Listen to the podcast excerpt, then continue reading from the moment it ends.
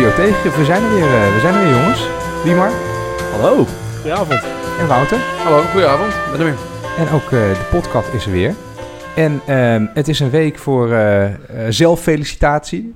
Het is voor ons natuurlijk iedere week een week voor zelffelicitatie. Want eh, de luistercijfers zijn weer gewoon eh, stevig, stevig in de plus, zei jij net, Wiemar, in de Zijn we goed? voorbespreking. Ja, we zitten weer. we zijn omhoog aan het gaan. Er komen elke keer weer mensen bij. Nieuwe abonnementen komen erbij. Ehm, Wouter krijgt de hele tijd nog steeds appberichtjes van allerlei mensen. Wouter heeft Dus, zelfs eh, een huis, huisbezoekje afge, afgelegd. We hebben fans bezocht. We hebben fans bezocht. ik zou onmiddellijk wegklikken nu als ik dit hoor. Ja, Ja. fans bezocht. Vreselijk. Hey, Eh, We dit, vinden het leuk dat mensen enthousiast zijn. Precies. Heel erg bedankt voor het luisteren. Ook belang- bedankt voor de promotie die eh, mensen doen door het een beetje te retweeten en het een beetje te, te, te noemen her en der. Heel erg bedankt. Waarom bestaat deze podcast? Deze podcast heet Studio Tegengif omdat wij dachten er moet tegengif zijn voor alle waanzin eh, in de media, in de politiek. eh, waarbij de, de onzin het altijd wint van de inhoud. En deze week is de allerergste week Ja. op dit vlak sinds wij, sinds wij zijn begonnen. Onzin strikes Ga je nou een again. lijstje, ga maar een lijstje voorlezen. Ik- Alle rare dingen van deze week. Ja, Doe en dit is een incompleet lijstje. Eh, we hebben het over de, de bullshit aangifte van Baudet. Waar alle media met open ogen intrappen. Terwijl ze ook zeggen: Oh, gut, we zijn er weer aan het intrappen. Ja, hè? Nou ja, we zijn er weer. Eh, de Dart Babes, de pitspoesen zijn verboden. Worden weggehaald. Het schilderij, het beroemde schilderij Hylas en Nymfen van Waterhouse is naar de kelder verbannen vanwege het naakt van de, van de nymfen. Ja, was nu porno, toch? Begreep ik. Ja, Victoriaanse porno. Eh, Willem Vermeend, die een boekje bij elkaar gefantaseerd heeft. en dan op kritiek zegt: Ja, maar dat is uw mening. Nee, dat, ja, het probleem was dat hij het niet bij elkaar gefantaseerd had, maar iemand anders. Hij heeft natuurlijk niks geschreven. Ja, dat, dat vermoed ik ook. Maar dat geldt Dat waarschijnlijk voor meer, veel gekker. voor meer boekjes. Het FBI, het News memo over de FBI. Waar allemaal, eh, eh, allemaal gekke dingen in stonden die bedoeld waren om de FBI te, te criminaliseren. En natuurlijk, eh, nu we toch in Amerika zijn, de State of the Union. en, het, en het weerwoord daarop door de Democraten, door een telg uit de Kennedy-familie, Joe P. Kennedy de derde.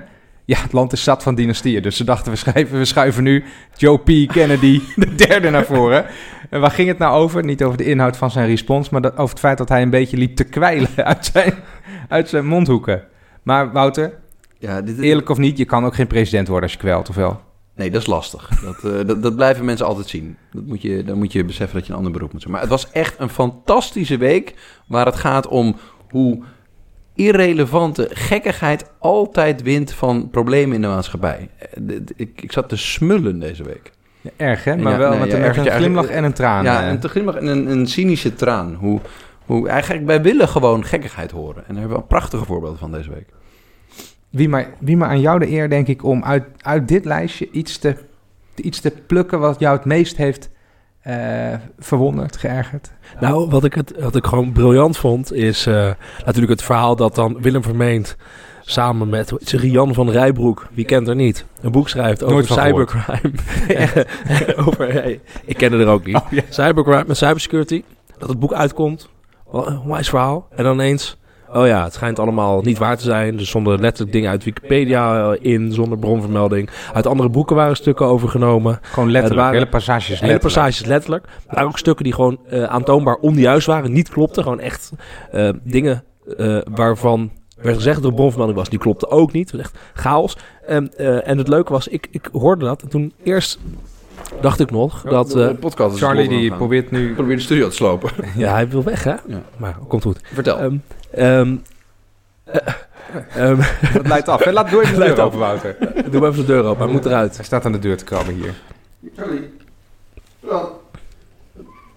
Ja, dit is een enorm professionele operatie die we Ja, klopt. hè, mensen. Ja, nou goed, de kat is uit de En- studio verwijderd. Wie maar. De, de eerste reactie van Vermeend was nog van... ah, dat gaat allemaal fout en eh, we gaan het boek terugtrekken. Hij blijkbaar is trouwens de uitgever van dat boek. Dat is hij trouwens zelf. Dat is hij zelf. dat is hij zelf. Eh, maar hij heeft een, uit- blijkbaar een uitgeverij terugtrekken. Neemt vo- volle verantwoordelijkheid voor het boek. En eh, ja, hadden we niet zo moeten doen. Ze dachten het ging, gaat goed.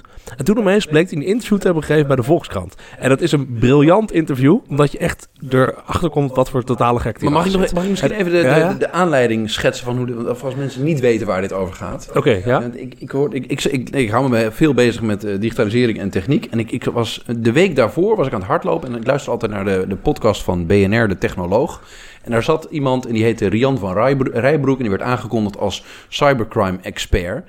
En eh, die hield een ontzettend warrig verhaal over hoe ze voor grote bedrijven, eh, allerlei binnenlandse veiligheidsdiensten, mensen die dat echt doen, die praten daar niet over, ehm, eh, allemaal klussen had gedaan op het gebied van beveiliging, maar hield er hele warrige verhalen over hoe ze dat deed. En ze had- noemde allemaal buzzwords door elkaar. Die zat maandag opeens bij Nieuwsuur en toen ging echt heel eh, Cyber Nederland ging los over de kwats die ze toen eh, Alle appgroepjes eh, waar jij vertelde. in zat. En toen zijn journalisten dus op dat boek gedoken. Ja. Wat zij met Willem Vermeend vlak daarvoor had uitgegeven. En toen ging Willem Vermeend daar interviews over geven. Ja, ja. ja, maar toen bleek dus dat het allemaal niet bleek te kloppen, dat boek, hè? En toen dit interview bij de Volkskrant. En dat zijn geweldige vragen, maar nog meer briljante antwoorden. Oké, de eerste vraag van de Volkskrant, telefonisch interview. Ehm, hoe kijkt u terug op deze week? Dat is de vraag. En dan Hoe heer- voelt u zich? Nou, dat is ook Ja, weer van een niveau. Hoe kijkt u terug? En de heer Vermeend met dit antwoord. Ik heb betere weken gehad in mijn leven.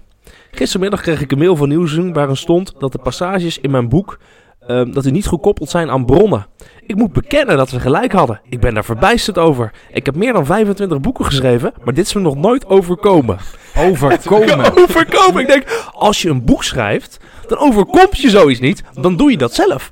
25 boeken die hij geschreven heeft en dan overkomt je dit. Dus ik dacht, ja, dat kan niet, hè? Want blijkbaar heeft hij dit dus, heeft hij dit dus niet. Nou, heeft, heeft dus zijn co-auteur dit dan eh, zitten schrijven of zo. Hij Ah, wist die- eigenlijk die- niet wat erin stond. Vermeend die houdt wel eens babbeltjes op congressen. En dan, dan heeft hij een paar boekjes gelezen waar buzzwords over techniek in staan. En die plakt hij dan achter elkaar. En dan doet hij alsof de, de, de, de wereld Blockchain, helemaal gaat... Dark web. Ja, precies. En dan zegt hij artificial intelligence, smart blockchain. Dat is een term die ze ontwikkelen. Dat is een soort combinatie van smart city en blockchain. Dat hebben ze aan elkaar geplakt. Ja.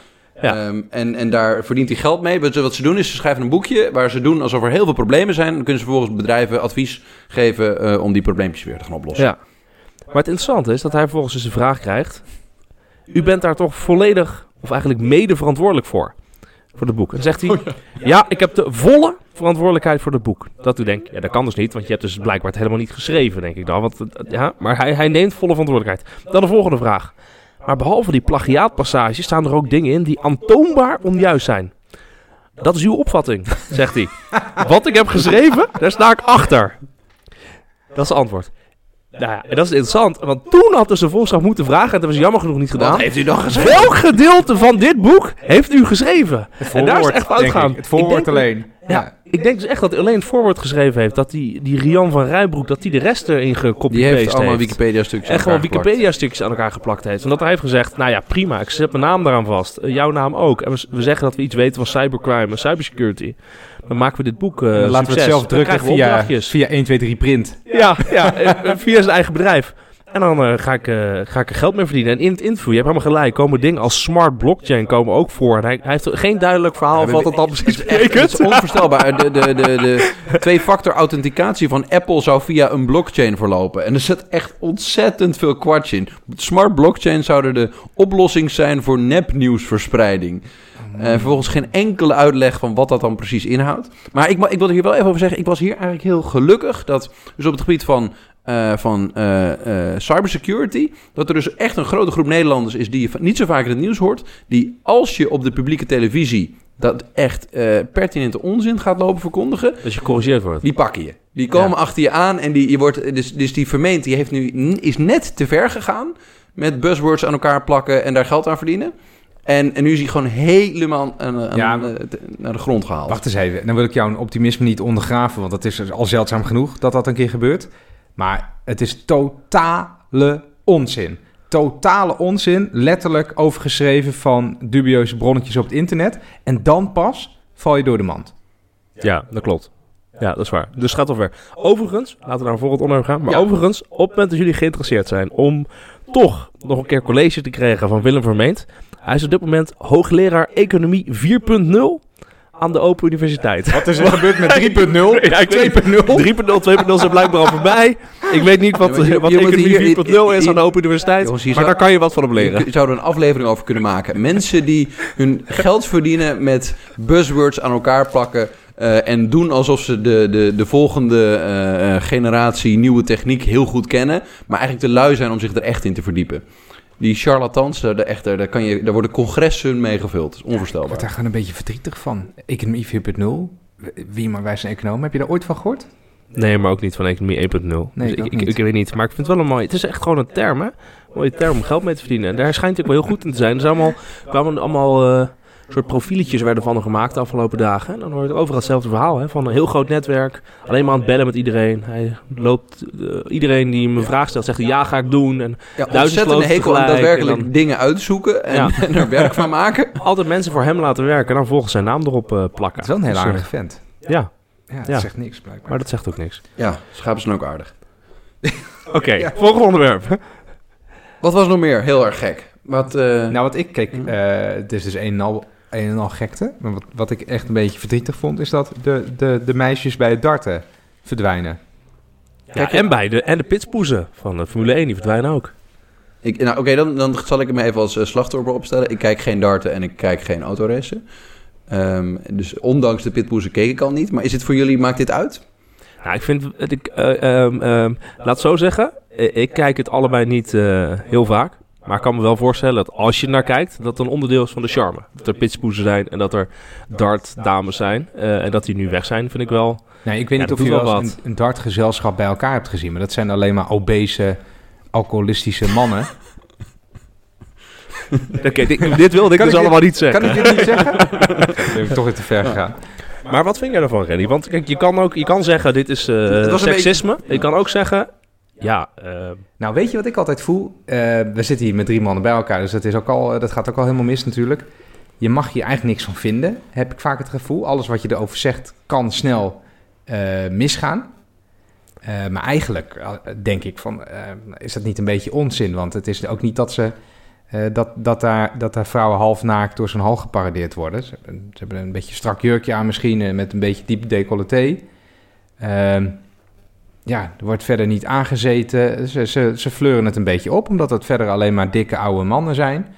Ehm, ja, weet je, bij voetbal heb je dat dus niet, bijvoorbeeld. nee, dat is niet En dan- waar. Want ik, zit dus nu, ik maak me nu enorme zorgen over de cheerleaders van ADO Den Haag. en je bij Den Haag heb je altijd cheerleaders eh, voor de wedstrijd en in de rust. En wat gaat daar nu mee gebeuren? Nou ja, ik bedoel- ben daar echt... eh, dat- ik bedoel zijn- maar bij, bij een WK moet eigenlijk raadsvragen stellen hierover. Dat is toch een ander niveautje, met alle, alle respect voor ADO. Ja. Hè, bij, bij het WK heb je geen, eh, geen cheerleaders of, of wat dan ook. En als je dan wint, dan krijg je een bokaal uit de handen van, eh een, eh, Sepp van Sepp Blatter. Dat is niet leuk. ja, Wordt niemand gelukkig van. En dan, is het dan vind ik het leuker bij wielrennen dat, dat, dan, eh, dat je dan misschien door leuke, Ja, dat je, leuke meisjes je prijs... eh, Maar het, het punt is dus eigenlijk dat, dat ehm, eh, steeds meer eh, plekken waar, waar eh, vrouwen om esthetische redenen eh, een, een evenement een beetje opleuken, dat dat niet meer oké is. Nee, maar ik vraag me dan af van... Maar ik, ik, ik ga dan proberen altijd meteen om te draaien, maar dat weet ik dus niet. Zijn er ook vrouwen-events waar er knappe mannen zijn? Mag het dan ook niet meer? Bedoel, nee, dat gebeurt ook. Dat gebeurt ook. Ja, dat bij vrouwenwielrennen heb je knappe mannen die, die zo? de prijs uitreiken. Is dat echt zo? Ja, dat is zo.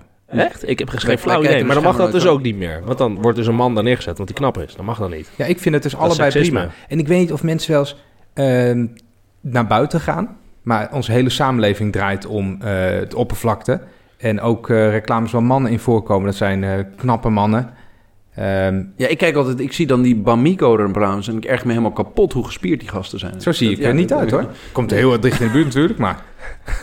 Nou, ik, ik, vind, ik vind dit een mooi voorbeeld dat we dus wel heel veel hierover hebben gehad. Altijd die, die, die, hoe heet die, die, die, die Gijp, die deed ook deze week zo'n eh, zo'n zo'n zo'n zo'n eh, zo'n pruik op. En dat ging ook over het, eh, over... over eh, Ja, dan moet je even, dit moet je even uitleggen, denk ik. Eh, René van der Gijp in Voetbal Insight, die deed een pruik op, omdat hij, dat was een soort van eh, knipoog naar de transgenders, geloof ik. Ja, er was een zo'n scheidsrechter. Nee, er was, er was iemand die ging zich. eh, Ja, er was een. BBC-presentator. die heeft ehm, een, een sekschange ondergaan en die was man en die is nu vrouw. Ja. Eh, en omdat het, ik heb het hele fragment verder niet gezien om, om dat belachelijk te maken of zo. of Om dat te Ja, want bespotten. BBC heeft hem, heeft hem of haar gewoon in dienst gehouden als statement, toch? Hè? Van, eh, Nou ja, ja, hij is gewoon Ja. nog steeds in dienst. Ja, het is gewoon nu- in dienst. Hè? Dus dat was zeg maar van, dit, moet, dit is gewoon normaal, dit moet kunnen. En eh RTL eh van Voetbal Zij maakte daar wel eens een grap van. Ik zat aan Voetbal Zij te kijken afgelopen uh, avond. En, eh, en eh, inderdaad, ineens dat eh, Van der Gijp kwam terug na de reclame in, eh, met, met een...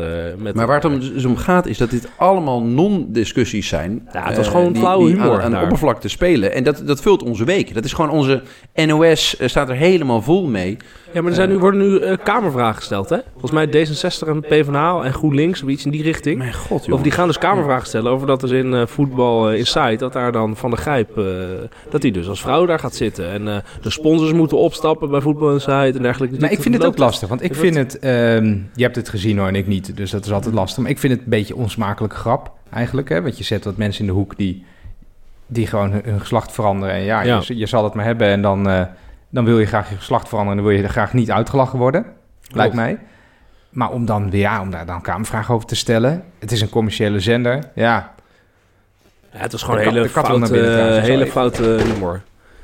Het was, het, het was niet, het was ook niet de schoonheidsprijs. Ik moet eerlijk zeggen dat René van der Grijp er als vrouw ook niet echt bijzonder uitziet. Dat was ook niet echt... eh, man ook niet. Nee, als man ook niet. Nee. Nee. Wat, eh, wat ik moeilijk vind is dat we in, de- in de, de drang om correct te zijn eh, doorslaan en allemaal van dit soort discussies gaan voeren van of pitpoezen oké zijn, of je grapjes mag maken over transgenders. Ehm, en dat, dat het allemaal een, een soort van, eh, van afleidingsmanoeuvre is voor werkelijke pro- problemen die in de maatschappij spelen. Over afleiding, hè? Stel je nou voor dat er een politicus is... die zegt dat er een heel duidelijk verband is tussen ras en IQ.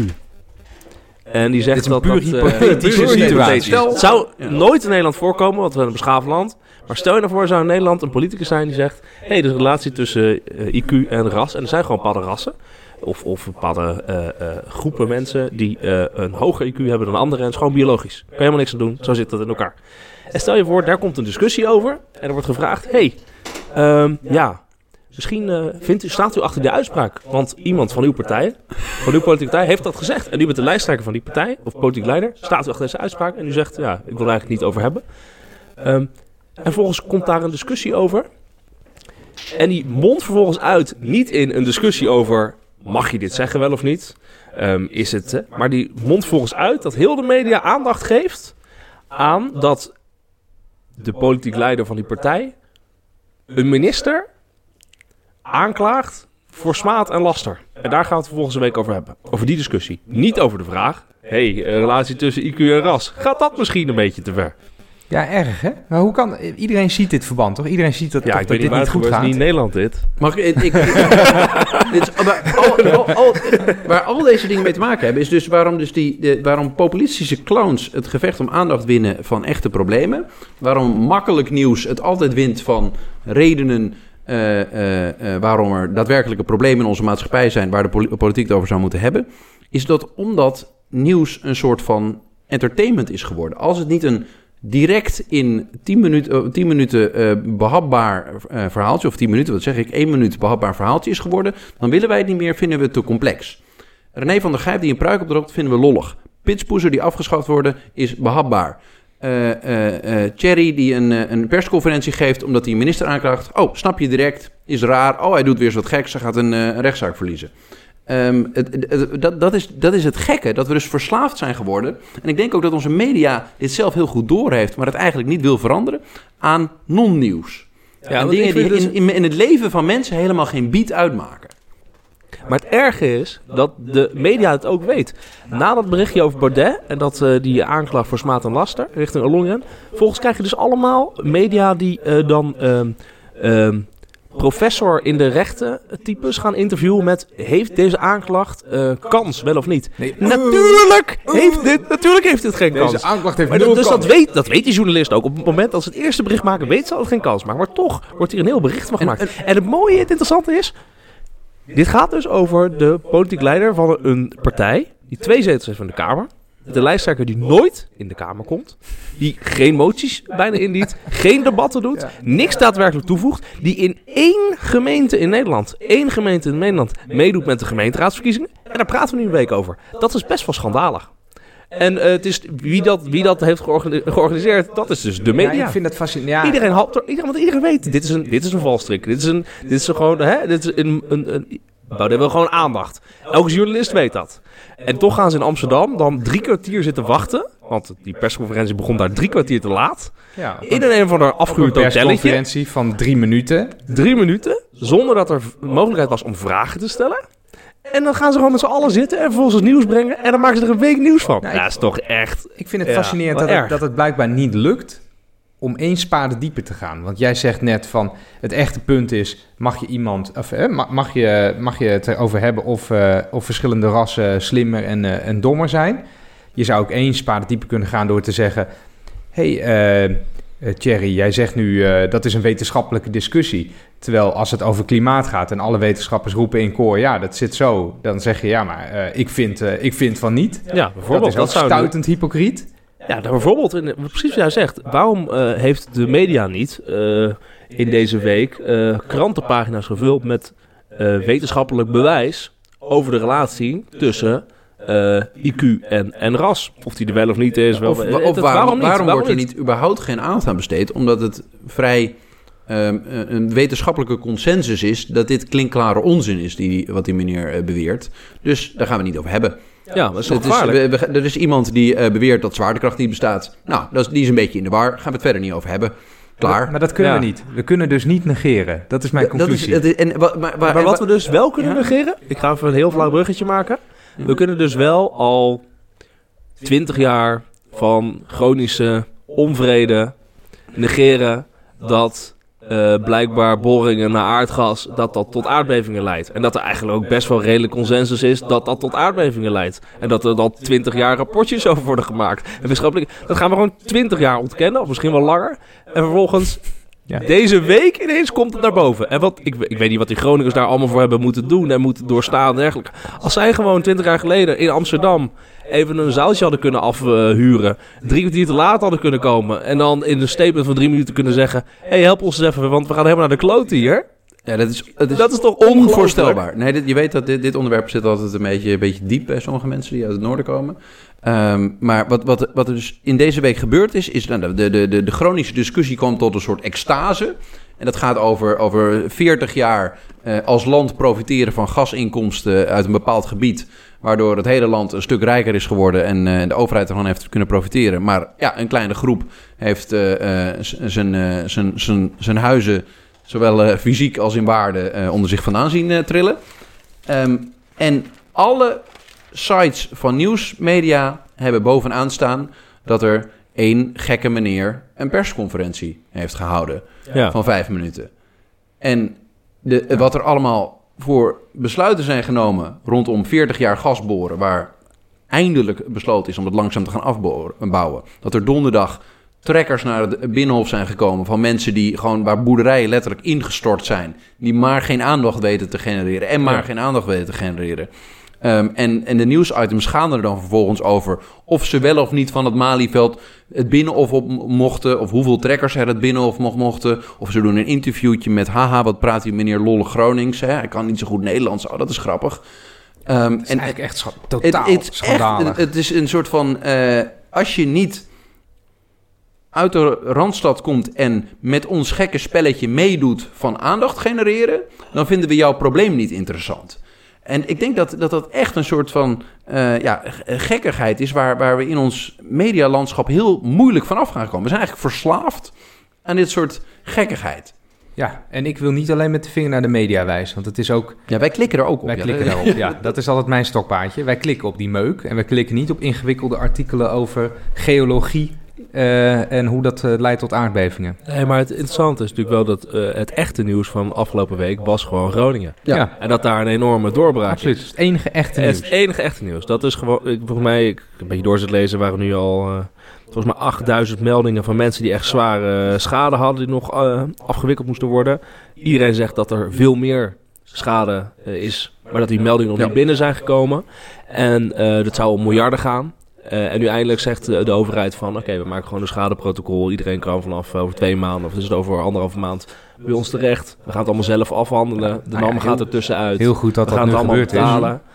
Eh, en dat is natuurlijk uiteindelijk eh, de echte doorbraak. Maar dat- hoeveel jaren dat heeft geduurd? Nou, het hele feit dat, het, dat dat tientallen jaren heeft geduurd voordat dat je iets heel logisch doet, eigenlijk. Ja. Namelijk dat je als overheid zegt, wij zijn verantwoordelijk voor wat hier gebeurt. Want A, wij zijn de overheid. En B, wij verdienen hier miljarden per jaar aan. Ja, met z'n allen. Hè? Met z'n allen. Met z'n allen Ja. hebben we hier gewoon aan die, die nou, laten we zeggen, hoeveel mensen zijn er? 50.000 mensen die er echt serieuze schade ondervinden, hebben we met z'n 15 miljoenen hebben we geleefd. Maar het is dus semi-onmogelijk om, eh, of in ieder geval verdomd moeilijk, om aandacht te vragen voor echte problemen, complexe problemen. En het is heel makkelijk om met een of andere persoonlijke fitty die eh, geen enkele substantie heeft, eh, alle voorpagina's te halen. Ja, ik vind het echt een prachtig voorbeeld van hoe wij dus aan het begin net benoemden... van wat er allemaal gekkigheid er is... en hoe wezenlijke problemen niet geadresseerd worden... en we het niet over hebben, omdat we dat ingewikkeld en complex vinden. Ja, en wat geld kost. Ik bedoel, even, dat is natuurlijk ook Ja, wat, dit eh, is, wat dit hier is heeft. een, eh, ja. Ik bedoel, ik, ik heb het een beetje na zitten kijken, maar blijkbaar was er in 2012 is er een aardbeving geweest, hè, hiervoor. Even, ik ben even de plek nog precies kwijt. Wat is dat? denk ik toch? Zo Mede- Loppersen, 2012? Ja, je hebt gelijk. Ja, tuurlijk. Daar begon het. Eh 2012 was de eerste aardbeving. 2013 komt dus eh, de inspecteur-generaal van het staatstoezicht op de mijnen. Komt met een rapport. Jan de Jong, was deze week ook nieuws hè? Ja, Dat is 2013 had hij een rapport geschreven. Eh, die zegt van ja, we moeten in het rapport moeten naar 12 miljard kuub. Ehm, want eh, dat is gewoon voor de veiligheid, moeten we dat doen. En uiteindelijk eh, belandt eh, dat natuurlijk eh, in de Haagse kringen. En besluit uiteindelijk de regering om dat advies niet uit te voeren. En er zijn er wat mm, eh, interne documenten van het ministerie van Financiën van die tijd opgedoken. En blijkt dus dat er daar natuurlijk vooral... eh, Uitgelekt of zo, of in de krant. eh. Nee, was was het opgevraagd via een VOP-verzoek. Maar Ja. in ieder geval gewoon, de, de, de- ik, daar ben je ook ministerie van Financiën voor. Daar gaat natuurlijk discussie over, ja, als we dat zouden doen. Want toen werd er 24 miljard kuub werd er, opgeboord. Als we daar 12 miljard zouden doen, dan zou het ons 3,5 miljard euro kosten. Veel cijfertjes, 3,5 miljard euro kosten. Ja, dat natuurlijk in een crisis toen, budgettaire problemen. Dus dat was natuurlijk toen heel lastig. Voor financiën, om daar, eh, ja, en ook voor de politiek, om dat, om dat uit te voeren. Maar dat is natuurlijk... Eigenlijk Het is toch een, ook een eh, beetje een principe kwestie. Dat als een rijk land als Nederland... eh, Als je dit niet kan fixen, Nee. dan, dan moet je je echt afvragen hoe het staat met eh, de solidariteit in je land. Het is een veiligheidskwestie. Ook zelfs de meest hardcore liberalen zeggen als eerste... de overheid is er voor het waarborgen van de veiligheid. Je faalt hier zo fundamenteel als overheid... wanneer je dat, eh, wanneer Nou, dat niet kan regelen. in 2000, ik weet het jaar, maar na 2012 is de, ga- de gasboring nog een keer verhoogd. Hè? Ja. Dat is natuurlijk de enorme eh, heftigheid waar nu ook, eh, dat is natuurlijk onder kamp gebeurd, het is nou allemaal weer eh, verlaagd. Eh, maar daar zit natuurlijk iedereen die ook op de, op de rammen en terecht. Van ja, jongens. eh, Dat zaakje stinkt. Daar is iets geks mee. Waarom zou je, net nadat je een rapport krijgt dat het eh, heel gevaarlijk is... en dat het leidt tot aardbevingen... voor de duizendste keer word je daarin bevestigd... verhoog je de gaswinning. ja. Nou, we Jan de Jong, die is inspecteur-generaal, noemt het meedogenloos. Meedogenloos, ja. is omgegaan met zijn rapport om naar 12 miljard te, doen. Namelijk dat het eh, gewoon is genegeerd en later nog eh, de gaswinning omhoog is gegaan. Ja, is natuurlijk ook allemaal gekleurde... Ik noem het vanuit zijn optiek, maar ik vind het wel... eh, dat is natuurlijk heftig. Dit is niet iets om er trots op terug te kijken. Overigens, moet ik even zeggen, ik ben geen Groninger, maar van een eh, afstandje. Nee, maar Wout- En ik ben Wouter benieuwd hoe jullie, Nou, ernaar, hoe zijn jullie ernaar kijken. Daarom, eh, Ik vind wel echt dat eh, Wiebes en eh, vooral Wiebes, maar ook Schouten, hoe die dit aan het doen zijn, daar heb ik wel respect voor. Ja, ik denk nu, dit is de eerste keer eh, dat ik inderdaad eh, het gevoel heb dat hier serieus iets aangepakt wordt eh, met de, de nieuwsberichten van deze week. We hebben 40 jaar feest gehad en, eh, en gratis warmte in dit land. Mhm. En eh, welvaartsgroei met z'n allen. En dat heeft een beetje instortende huizen eh, als kostprijs gehad. En daar is nu nou, enige hoop dat dit serieus genomen wordt door eh, de politiek verantwoordelijken. Ja, het interessante is, dat gaat nu gebeuren in de tijd dat het qua overheidsfinanciën en economie allemaal wat beter gaat. Hè? Dus eh, Mhm. dat, moet zou waarschijnlijk Dit moet, meespelen. dit hè? moet Dat, je nu doen. Ja. Van joh, eh, als, er, als het miljarden gaat kosten, dan kunnen we dat wel ergens vinden. Eh, maar het is natuurlijk wel interessant, want nu eh, merk je in de maatschappelijke discussie van eh, ja, de NAM, natuurlijk ExxonMobil en Shell, gaan die hier meebetalen aan die, schade? vertrouwen Want, allemaal voor kijk, geen bal. Nee, die, Dat beta- is die vertrouwen allemaal heel niet. interessant. Dus de overheid moet ook vertrouwen terugwinnen. Die heeft, dat is ook de vraag, hoeveel procent van al die eh, aardgasbaten heeft de Nederlandse overheid in de afgelopen 40 jaar gehad? En hoeveel is van eh, Ja, ja, daar- Shell en ExxonMobil gegaan? Er is natuurlijk deze week in de NRC een enorm stuk van, eh van Tamminga, de, de columnist, de economisch columnist, columnist, die zegt van ja, we moeten dat nu gaan berekenen. Want je moet gewoon een, een verdeling gaan maken straks van al die schadekosten. Van hoe gaan we dat betalen? Moeten we verdelen onderling. Maar het mooie is, eh, gaat Shell betalen? Dat is natuurlijk het interessante. Ja, de- Er was een nieuwsbericht. Ze hebben hè? gezegd meer van dan, wel. Ja, ze hebben gezegd van wel. Ze hadden vorig jaar meer dan 15 miljard dollar winst. Eh 15 miljard dollar winst. En het jaar daarvoor eh 7 miljard dollar. Dus ja, hadden de het winst is verdubbeld. verdubbeld van Winst 2016 naar verdubbeld. 2017. Eh, van Shell. maar het is natuurlijk nu een discussie, omdat ik ben even de precieze terminologie kwijt, maar Shell had natuurlijk een bepaalde eh, aantekening of eh, wat is het, eh, garantie uit, zijn, eh, uit het jaarverslag gehaald. Of dat was het toch? Dus er kwam een Ja, discussie over. Shell stond Gaat garant Shell- voor, de, voor, de, voor de aansprakelijkheid van de, van de NAM via een of andere accountancy-achtige verklaring. Ehm, die hebben ze ingetrokken. Heel, heel verdacht kwam dat over. Ja. Maar daarvan zei Shell wel, wij, wij staan nog steeds daarvoor verantwoordelijk. Maar hoe dat nou echt zit, het is wel een gevalletje van we moeten het zien. Ja, maar Eh, wie, het is wel interessant, want Wiebes zegt het ook, hè? Shell gaat betalen, Exxon gaat betalen. Dus de overheid zegt het, Shell zegt het zelf. Dus de vraag is ook van... Is, zijn we nu Shell, zijn we nu te hard tegen Shell? Of, of Ja, maar kijk, Ja, als we met ja. de vinger naar Shell wijzen, dan kunnen we ook met de vinger naar onszelf wijzen. Want de Nederlandse belastingbetaler heeft ook eh, ernstig geprofiteerd van die gaswinning. Ja, ik vind, kijk, eh, bij mij is het heel simpel. Eh, je moet gewoon de schade betalen, alles wat er is. Wie, profit, wie geprofiteerd heeft, is- die moet nu betalen. Ja, maar iedereen moet wel zijn nette aandeel terugbetalen. Dus je wilt natuurlijk niet dat, dat de overheid meer gaat betalen dan de, de inkomsten die ze hebben gehad. Je wil gewoon dat ze net aandeel betalen. Dat Shell en Exxon hun deel betalen. Dus ik ben helemaal niet Het het complex. complexe is dus dat we durven eigenlijk niet te zeggen dat, dat we ehm, de, de welvaartsgroei die het voor de Nederlandse overheid en voor het belangrijkste bedrijf in dit land Shell teweeg heeft gebracht, dat we die wel eens eh, eh, willen gaan bevragen en willen gaan vragen van goh, wat hebben jullie eigenlijk voor ellende veroorzaakt daar? En waarschijnlijk moet je daar ook voor gaan betalen. Ja. En daarnaast zit er nog bij dat er ontzettend veel toezeggingen al gedaagd zijn en langlopende contracten zijn van gaswinning die nu nog lopen. Dus we kunnen het niet zomaar helemaal eh, daar stopzetten en ons alleen maar gaan richten op de, de kosten die terugbetaald moeten gaan worden. Nee, België was al, eh wat al een leveringszekerheid hebben. Ja. ja. Ik vind het wel fascinerend, want ik op zelf kan... Shell en Exxon kunnen natuurlijk niet in het openbaar rechtszaken aanspannen tegen, de, tegen wie dan ook, omdat ze minder geld eh, willen betalen aan de Groningers ter compensatie van de schade. Want dat zou echt killing zijn in de beeldvorming. Dus er moet ergens achter de schermen moet hier een soort deal gemaakt worden over hoe, hoe, ze, hoe ze deze totale bedragen gaan betalen. Wat natuurlijk miljarden en dan moet je gaan verdelen onderling. Ik ben, ik ben benieuwd hoe het gaat. Oké, Oké, nou, we, we hebben het hier uitgebreid over gehad. En eh, we kunnen concluderen dat dit, wat mij betreft, het belangrijkste onderwerp was deze week.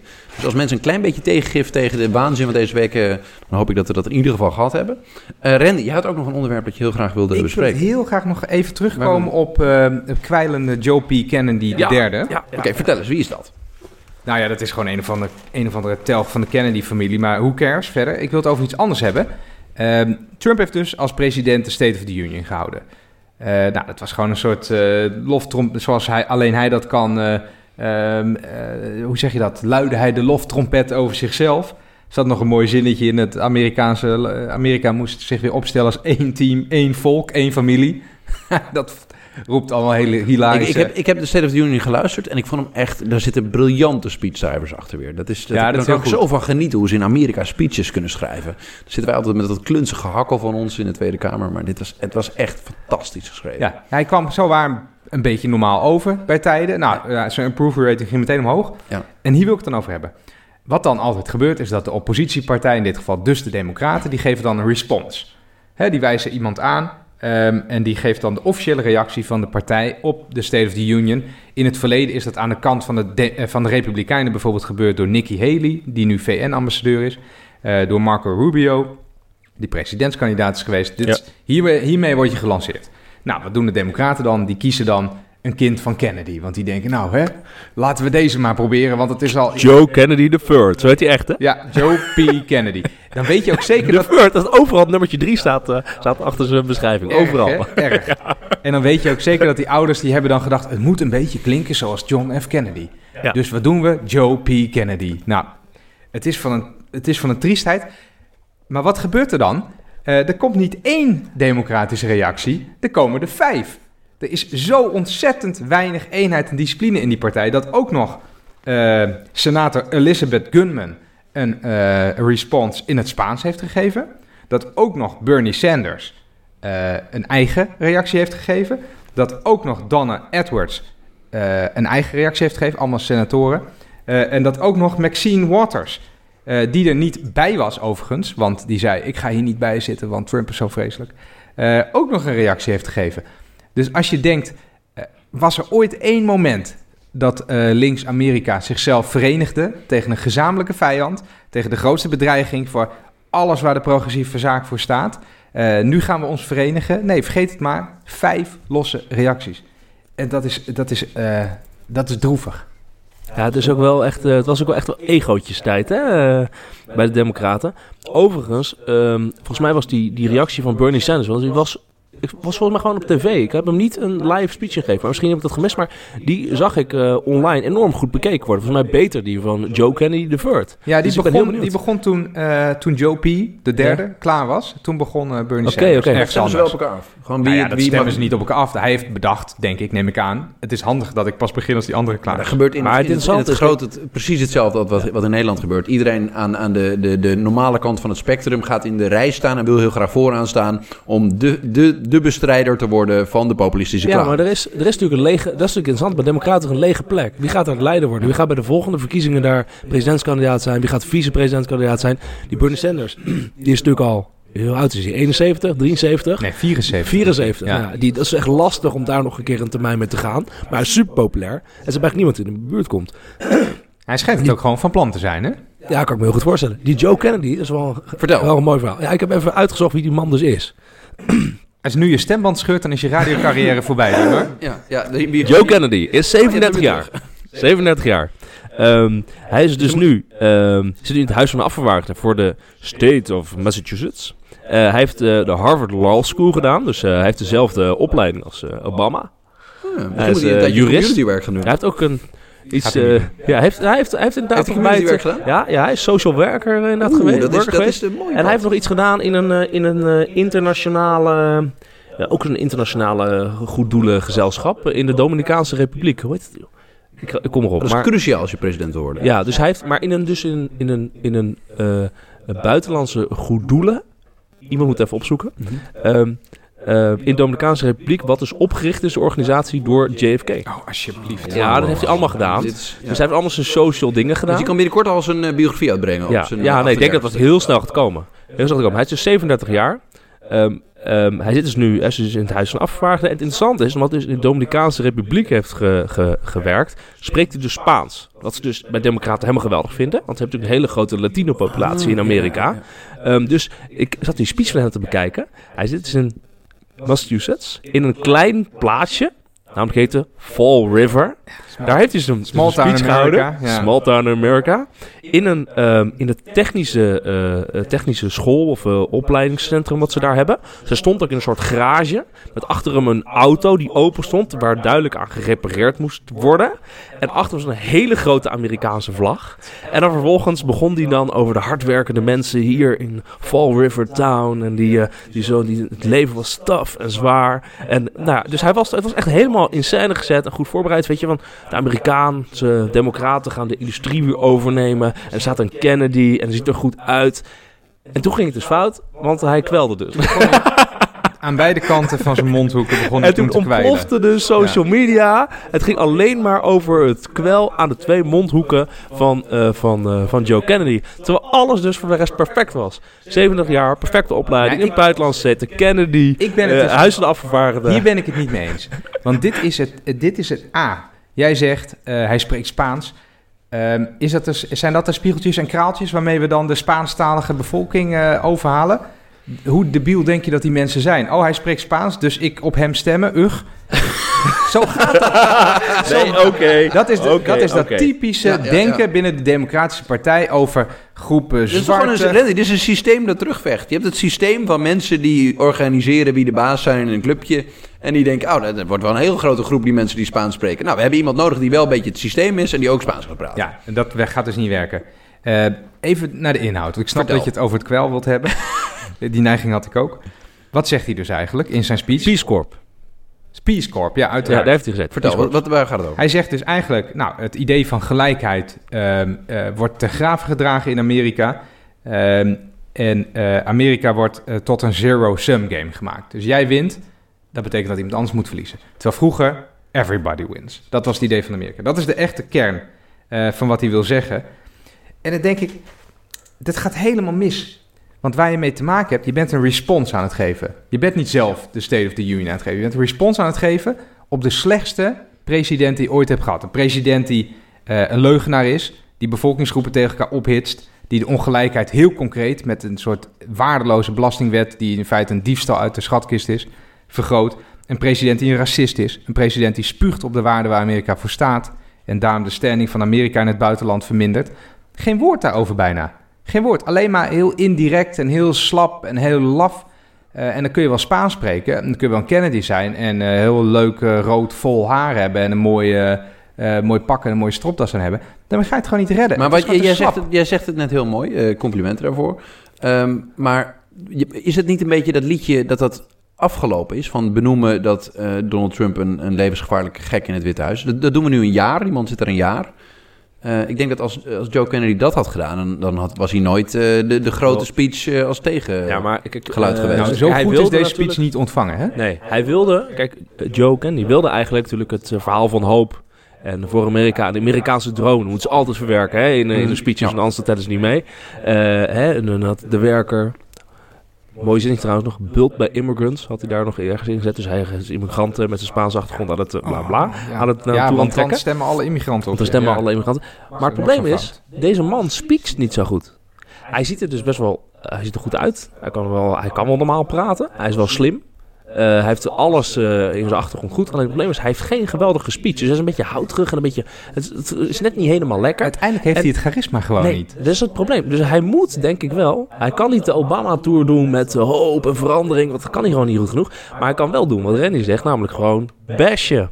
Keihard hop tegen Trump en eh, er gewoon hard ingaan. Dat, Ja, en, hij, hij ziet er gewoon een beetje golver uit. Hij heeft een golver taal. en het grootste gevaar is nu dat mensen gaan vergeten hoe uitzonderlijk slecht deze situatie eigenlijk is waar Amerika in zit. En de schade die nu wordt gedaan tijdens deze vier jaar. Dat, dat vond ik het briljante wat Trump eh, deed met zijn, eh, met zijn State of the Union. En die heeft teruggeluisterd. Hij heeft allemaal mensen naar, eh, naar Congress gehaald. Hè. Hij heeft allemaal al mensen uit verschillende staten. Die, Ja. die is hij gaan ophemelen. En die Ja. is hij gaan, gaan dus mensen, de- firefighters, de first responders, de politieagenten, de border police. Eh, en die hij gaan benoemen van dit zijn de mensen, omdat hij zich wil verbinden met de krachtige Amerikanen. Die staan voor hun veilige eh, eh, maatschappij waar iedereen wat van kan maken als hij hard werkt. Dat is, hebben zijn spindokters briljant gedaan. En zo zijn ze dus die mafcase aan het normaliseren daar. En dat krijg je dus als democraten dus niet meer gaan benoemen wat voor gekheid er gebeurt. Dan, dan gaat dat gebeuren. Dan Hij kwam ook volstrekt normaal over, vond ik. Gewoon als normale president. Gewoon een het normale haast, republikein. Ja, Ja, hij las, Coherent haast. hij las een coherente tekst voor. Ja. Ja, dit is goed. En de democraten die konden daar dus niks tegenover zetten... behalve een soort weeige speech... Ja. die je misschien kan geven als je president bent... maar niet als je in de, in de aanval moet. Oké, dus eh, buiten dat wij dus net de kroonprins van de Democraten compleet hebben afgefakkeld hier, eh, denk ik wel dat eh, Joe Kennedy dat hij Ja. gewoon kandidaat wordt voor, de, voor het vicepresidentschap in 2022. Wanneer gaan we weer daar iets doen? Ik heb... In Ja, 2000, eh, ja, nee, 2020. 2020, ja. daarom- 2020 Ja, ik heb nog steeds eh, hoop weer, dat eh, Bernie Sanders gewoon heel oud wordt. Dat, eh, Ja, is ik denk mijn, dus eh, het wordt of Bernie Sanders met dus deze man op de tweede plek. eh, Joe Kennedy, wat zou echt een perfect koppel zijn die zin hoor. Even, ja, als, Ja, eh, ja, als ze dat doen. Fantastisch. Eh, want ze hebben natuurlijk voor de rest helemaal niemand die bekend is daar. Elizabeth Warren hebben ze ook wel. Wie is dat? Ja, die, ken, ja, die ken je niet, maar die, is daar heel wel, bekend. eh, Ken ik die? Ja, die ken je wel. ken ik die? Is Wat, meest- is, dat een soort, is dit de flauwste is- woordgrap van de, van de aflevering? Nee, dat was de eerste woord gewoon. Maar ik vind het wel goed bedacht van jou. Nee, ik ken haar echt niet, denk ik. Ik ben, ik ben, ik ben een enorm... eh, ja, weet je, ik zit hier in een land eh, waar eh, de populistische, cultureel-conservatieve wind zo groot is... dat ik niet kijk hoe het in het buitenland gaat. Behalve als ik de naam Kennedy hoor. Dus ik weet niet wie het is. Dat, is ook, dat stoort me ook altijd zo aan, aan de Nederlandse, Nederlandse berichtgeving. Dan denken wij, oh, Hillary Clinton, die kennen wij. Dus dat is de beste. Verder kennen mensen, Bernie Sanders kenden mensen niet. Dus dan dachten ze, ah, dat- die, die moet wel slecht zijn dan. Dus we gaan ik denk dat, dat, dat dit... Ik ben zo'n fan... Die, mensen moeten... Die, die filmpjes die Bernie Sanders op zijn eh, Twitter zet... zijn vaak eh, filmpjes van eh 1 tot 2 minuten. En dat is fascinerend. Want die blijft als enige politicus die ik ken... permanent op werkelijke problemen van in de maatschappij hameren. Dat zou een beetje de, de Nederlandse politicus zijn... die permanent blijft hameren op werkgelegenheid, problemen in? Groningen. en en dat, is, dat is precies... de Bernie Sanders doet dat en hij begint het langzaam ook een beetje te doen. Maar ja, helaas is er, is er maar 10, 20 procent van de mensen die dat interessant vindt. Andere mensen die willen gewoon naar, eh, over pitspoezen praten... en over, eh, over rechtszaken die eh, gaan verloren worden. Zullen wij misschien... we zijn, we, zijn we naderen nu de drie kwartier. We hebben een soort heilige eed gezworen natuurlijk... om daar niet, niet overheen te gaan. Zullen we, zullen we nog een klein fragmentje uit de speech van, van Joe, eh, Joe P. Kennedy, de derde, de kwijler... Oké, we doen het erin zetten. Ja. Dat is leuk. Ja, dan kunnen mensen goed. even luisteren of het, eh, of, of, of het ergens op slaat, wat we zeggen. Ehm, dan, eh, dan rest ons niks anders dan eh, iedereen te bedanken voor het luisteren. Ja, wie maar jij gaat een tijdje weg, of niet? Ja, ik ga een tijdje weg. Ik ga komende dinsdagavond vertrek ik voor 2,5 week naar Chili. Nou, super. Met mijn vriendin. Dus we gaan daar even rondrijden.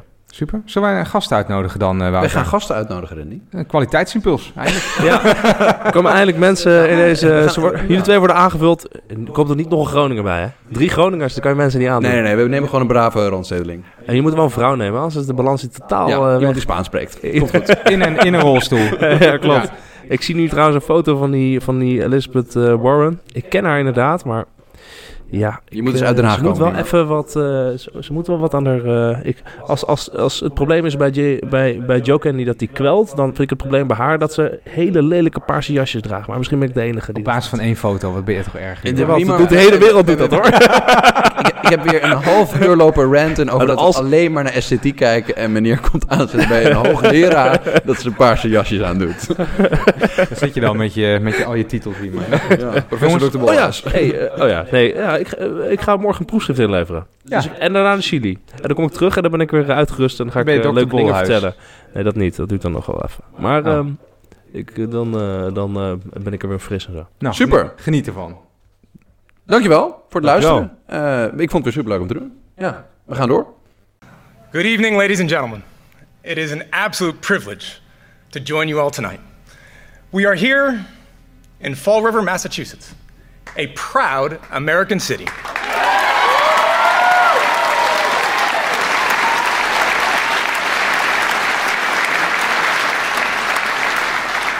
An American city built by immigrants.